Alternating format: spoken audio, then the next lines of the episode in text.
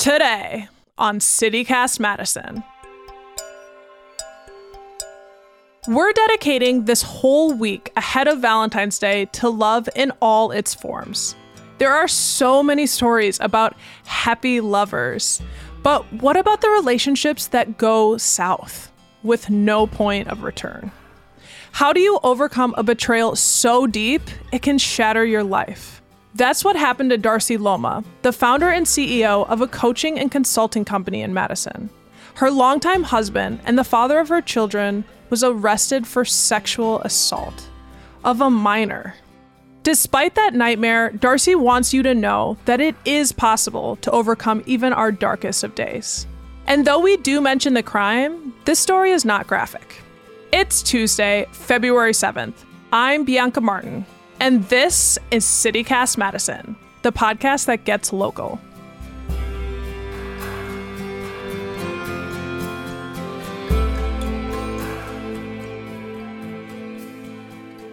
Darcy, hello. Hello. We are talking about love all week in all of its forms. And one thing we don't talk enough about is how love can sometimes really hurt us.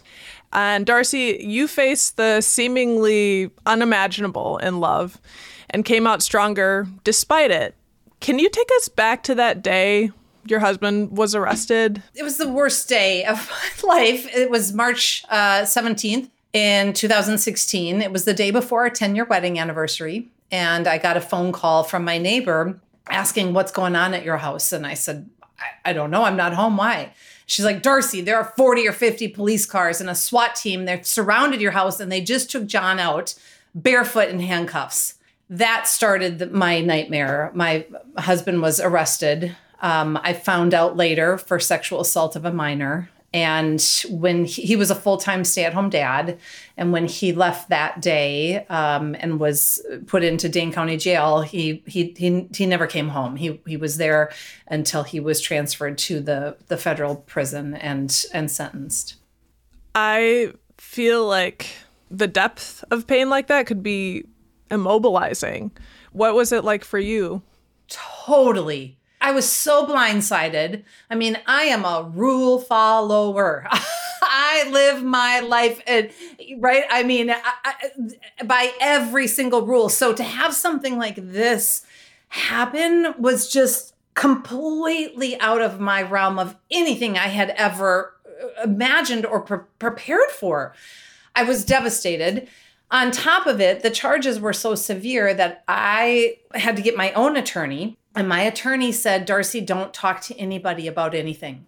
Like, this is a big deal. And so at my worst hour, I was isolated and and and alone and dealing with my house being destroyed from a search warrant, which I had never obviously been through that before. My uh, husband is is gone, and then my my daughters, I transferred them to live with my sister in another state because there were media trucks out front and his mugshot all over the news and papers, and so here I am, just like, you know, we were planning our wedding anniversary and a trip uh, in an RV. We were going to go on spring break to all of the state parks and national parks. And it was completely devastating. This obviously impacted the whole family. Like, how did you work through this with your daughters? Like, what was that like working through that experience? Yeah, it was really interesting, Bianca, because I had no idea. Parenting is hard anyway. But now to, to deal with this, so I called and actually talked to five child psychologists and child therapists to understand the dynamics and, and what to do. And in a nutshell, what I learned, and I'm just bottom lining it here, is to be honest and to share at an age appropriate level and to share just just enough and then let them ask questions and to build trust. So so the first child therapist i talked to I, I, right in the in the heat of the moment he said i said i, I don't know what to do. What, what i mean i was just in this panic. And he's like well tell him that he went um, on vacation and buy yourself some time. And i was like What? More dishonesty. They, they've never ever gone to bed without their dad tucking them in, and all of a sudden he leaves with no notice the week before. No. So, like, intuitively, I knew that was not the right move. There was no way that that I was going to jeopardize in any way the trust that I now needed more than ever my girls to have in our relationship and our connection. So, so I eventually did find some incredible child psychologists who basically said if your daughters are not at risk, which thank goodness they were not, it's always better for children to have a relationship with an incarcerated parent.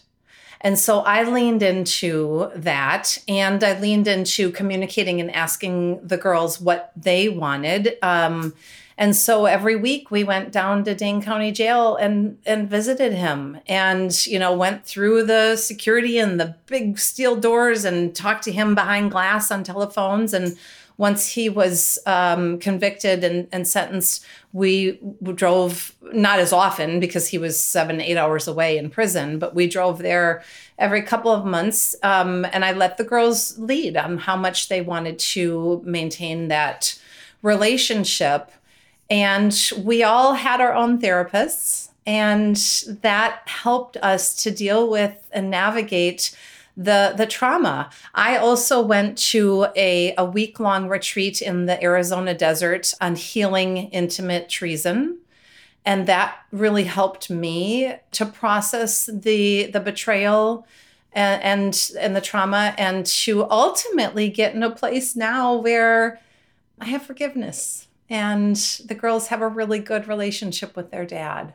My ex-husband, I did get divorced. Mm-hmm that's huge. And, you know, I'm just picturing the feeling of having the devastation, feeling immobilized. But, you know, while this was happening, people sometimes want to reach out, right? Uh, naturally, something's wrong, something's gone wrong. They want to be there, your friends, your family. And despite the best intentions, sometimes it can feel like a burden. Nobody knew what to do. And and my pastor said, you know, this is it's it's even harder than a death. If there's a death, you know, you cook a casserole, you bring a hot dish, you go to the funeral, right? I mean, you know what to do. This nobody knew what to say or not say. I would say one of the things that as a concrete resource that I loved and learned a lot from was the ring theory. And that is essentially, um, if you think about there's something that happens, there's a trauma, there's something that's hard, somebody gets a cancer diagnosis or whatever it is, you put that person at the center of the ring.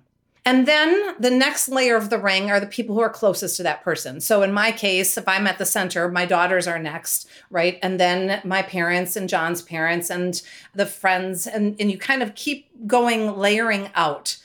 And then the ring theory says you find yourself, your place in that ring, and you support in, dump out. So if you have somebody, Bianca, who has a, a, a, cancer diagnosis, a friend, and you're in a middle, you're you're in a you know a third ring out. Anybody who is in a smaller ring, you support them. You love them. You say, "What do you need? Do you need space? Do you know?" Anybody who's in a bigger ring, you can dump. You can vent. You can say, "Oh my God, what I got to process this. I need help. I'm I'm sad. I might lose my friend. I might but you don't use people who are in smaller rings to get that support from. I found that to be so incredibly helpful. And part of the reason is because in my life, I'm a, I'm a coach, right? I, this is what I do. I support people for a profession and I love listening and supporting people. And so that natural role that people would come to me for that support, I didn't have the capacity to provide at that point. I was in the center of the ring. I had nothing to give. Yeah, your tank is empty. That is so helpful the ring idea. Like I haven't thought about that, but that makes a lot of sense. At what point were you able to make that first step forward? Well, so it's interesting because I hired a um, a PR firm, a crisis communications firm, because I worked for Herb Kohl, for Senator Kohl, for 12 years and then launched my full time business. And so when this happened, I was employed by myself. I didn't have a safety net. I remember when I went to the doctor and she said, I'm going to write you a note for your employer so that you can get some time off. I'm like, if I don't work, I don't get paid. You know, I can't just take time off. I own my own business. So I hired this crisis communications firm, and she said, You need to take time off. And I said, I, I understand. I totally disagree. I have more bills right now. I've got, you know, criminal defense attorney, divorce attorney, child psychologist. I've, I've got more bills. I tend to think I have pretty good instincts. And my instinct was I got to work harder and more than ever. And I said, but I've hired you to advise me because I'm not thinking straight. So I'm going to do what you said, even though I don't agree at all. Mm-hmm, and mm-hmm. I'll tell you what, Bianca. I, so I ended up taking several months off. That was the best advice ever. That was the, because it allowed me the space to grieve, to process, to cry, to be angry, to deal with the legal system, to deal with the divorce. There was so much to deal with that I otherwise would have just sort of compartmentalized and, and shoved and not felt the feelings or dealt with the emotions and the sadness and the anger, I wouldn't be talking to you now if I hadn't done that then, right? Because those emotions need to be felt and dealt with at some point. And so if I had suppressed them then, like a buoy in the water, they, would be, they'd be coming out in different ways now. Something that's standing out to me talking about taking that space, it's so against our culture to stop. Actually, you have to surrender. Yes. Yes. The story is so vulnerable, and I feel like there are very likely folks who are listening who maybe not the exact same scenario, but might have a similar situation, something where they're dealing with a betrayal of trust. What sort of advice could you give to someone who's dealing with this? Yeah, such a great question, Bianca, because there are people, whether it's betrayal or trust or heartbreak or loss of a job or a cancer diagnosis, you name it. Life's hard and we get blindsided by little and big things all the time. And so, a couple things I'd say. One is like, be good to yourself and figure out what you need, you know, to take care of yourself. Give yourself permission to say what you need, to have compassion and empathy and feel your feelings. That was the best gift ever that my crisis communication specialist said to to pause on work. I did not want to because oh, I was sitting home with my feelings and I couldn't just be busy and numb out. That was essential. And then, you know, I would say when you feel ready from that pause, start to think about what what do I need, and what support do I need? How do I want to move through this? And don't think that you have to move through it alone. It took me a couple of years to share my story because I was in shame and, and fear that people were going to judge me. This was a horrible thing what I found was the exact opposite that people came out of the woodwork to say, oh my gosh. And the compassion and the love and the empathy, the fear I had was not founded. And then you can't stay in that place of thinking. So, this is thoughtfully fit as the model I'd been building for my business. It came alive five days before John's arrest. We've finalized the model. And at the core of the model are these three steps I'm giving pause, think, act. So I was able to lean into that. So after you pause and then you think about what do I need? What support do I need? How do I want to move through this? Then you have to act. You can't just stay in that place of ruminating and thinking and overthinking. At some point, you need to make the phone call, get the therapist, talk to the friend, whatever that action is that you need to take don't just be paralyzed in the place of fear and thinking. Or that's a great opportunity to talk about you starting this business and what it meant to you and your growth and your healing. Why start this business and take it where you have? It's my passion. It's it's truly my passion and it has been for decades just really helping people so the whole my whole company is around creating high performing people and teams this model that I had worked on, it was because I had spent 19 years coaching individuals who were having obstacles and hurdles, teams, organizations. The model that I developed was because of other people's issues and problems that I was helping them with. Little did I know I would become ground zero to test drive this model in my own life firsthand. Your own tools. Yes, yes, exactly. Right. If your former self walked into your office today, what would you say to her? mm, life is hard. Be forgiving. Be kind to yourself and others. It's going to be okay. Everything will be okay in the end. And if it's not okay, it's not the end. That's beautiful. Yeah. And in my case, you know, my former self, I would say it, it's not only is it going to be okay, you're going to come out the other side stronger. You're going to have a deeper connection to your daughters. You're going to have more to give to clients and people who go through trauma and tragedy and hard times. You know, you hear about Bianca people who lose a limb or go bankrupt and you know bad things happen and they say i'm better i'm happier because of it and you're like really you're just saying that no, I can honestly say that I am stronger and better and have a stronger relationship with my daughters, even with my ex husband. I have, I'm, I'm, better for my clients than I would had this not happened. Well, you can speak from a place of authenticity. That's pretty much everything. yeah. I, I also am, you know, uh, thinking about Love Week. This was your partner.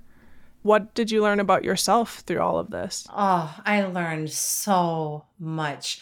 I learned so much. I learned about my codependence. I learned about not setting, you know, boundaries. I learned about um, my my fear. I, I, learned about how to have courage to be authentic and, instead of hiding and and lying. And I, I learned so much. I learned how to be a better mom. I mean, my husband stayed home full time. I was blessed to have that support system, but all of a sudden, I was on the front line and I learned how to prioritize my girls over anything else. 100% right? I learned that that that that's okay that life will go on when you make other priorities second and and and that you indeed have to prioritize that i couldn't be a super mom. I i couldn't do it all. I learned so much. And i'll say the biggest mm, maybe the biggest thing i learned is the power of forgiveness and love Mm-hmm. That's huge. And I wanted to ask you before we let you go what you do to bring joy into your life. My, my, I always have an intention every year, and last year it was playfulness. So I did a lot of things. First of all, I love coaching, I love training teams. That brings me an incredible amount of joy. I also love my daughters and being goofy and silly. I'm not a silly person, so they bring that out in me. TikTok dances and things that I would just never do otherwise. I tend to be like very serious. I love triathlons and biking and hiking and running and anything in nature that brings me tons of joy. And then we had eight foster dogs in COVID, and that brings me a lot of joy. Is is fostering uh, animals and caring for animals. I love that. oh my goodness. Yeah. well, Darcy, you have really shown all the courage that you have within you to share your story and your vulnerability and to still be sharing it. It's extremely generous. I'm grateful to have heard it. I feel like I learned a lot and I appreciate you making this space with us. Thank you so much, Bianca. And thanks for all you're doing with CityCast Madison. I love listening. Thank you, Darcy.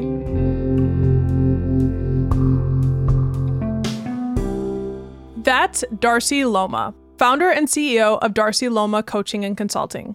Her book is called Thoughtfully Fit Your Training Plan for Life and Business Success. And we're continuing our week of love, and we need your help. Do you have a loved one or sweetie you'd like to make a shout out to? Or someone who helped you through a rough time? Leave us a voicemail and we may play it on our Valentine's Day show. You have until the end of the week, Friday the 10th. Here's our voicemail 608 318 3367.